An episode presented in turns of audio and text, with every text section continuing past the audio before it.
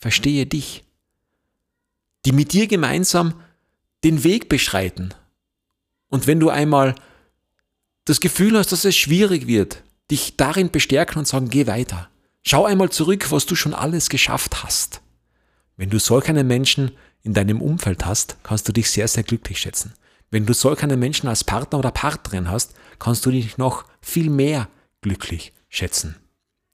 Ich habe dieses Glück und ich möchte diesen 9. Dezember meiner Ehefrau widmen und sagen, danke. Alles Gute zu deinem Geburtstag und schön, dass es dich in meinem Leben gibt.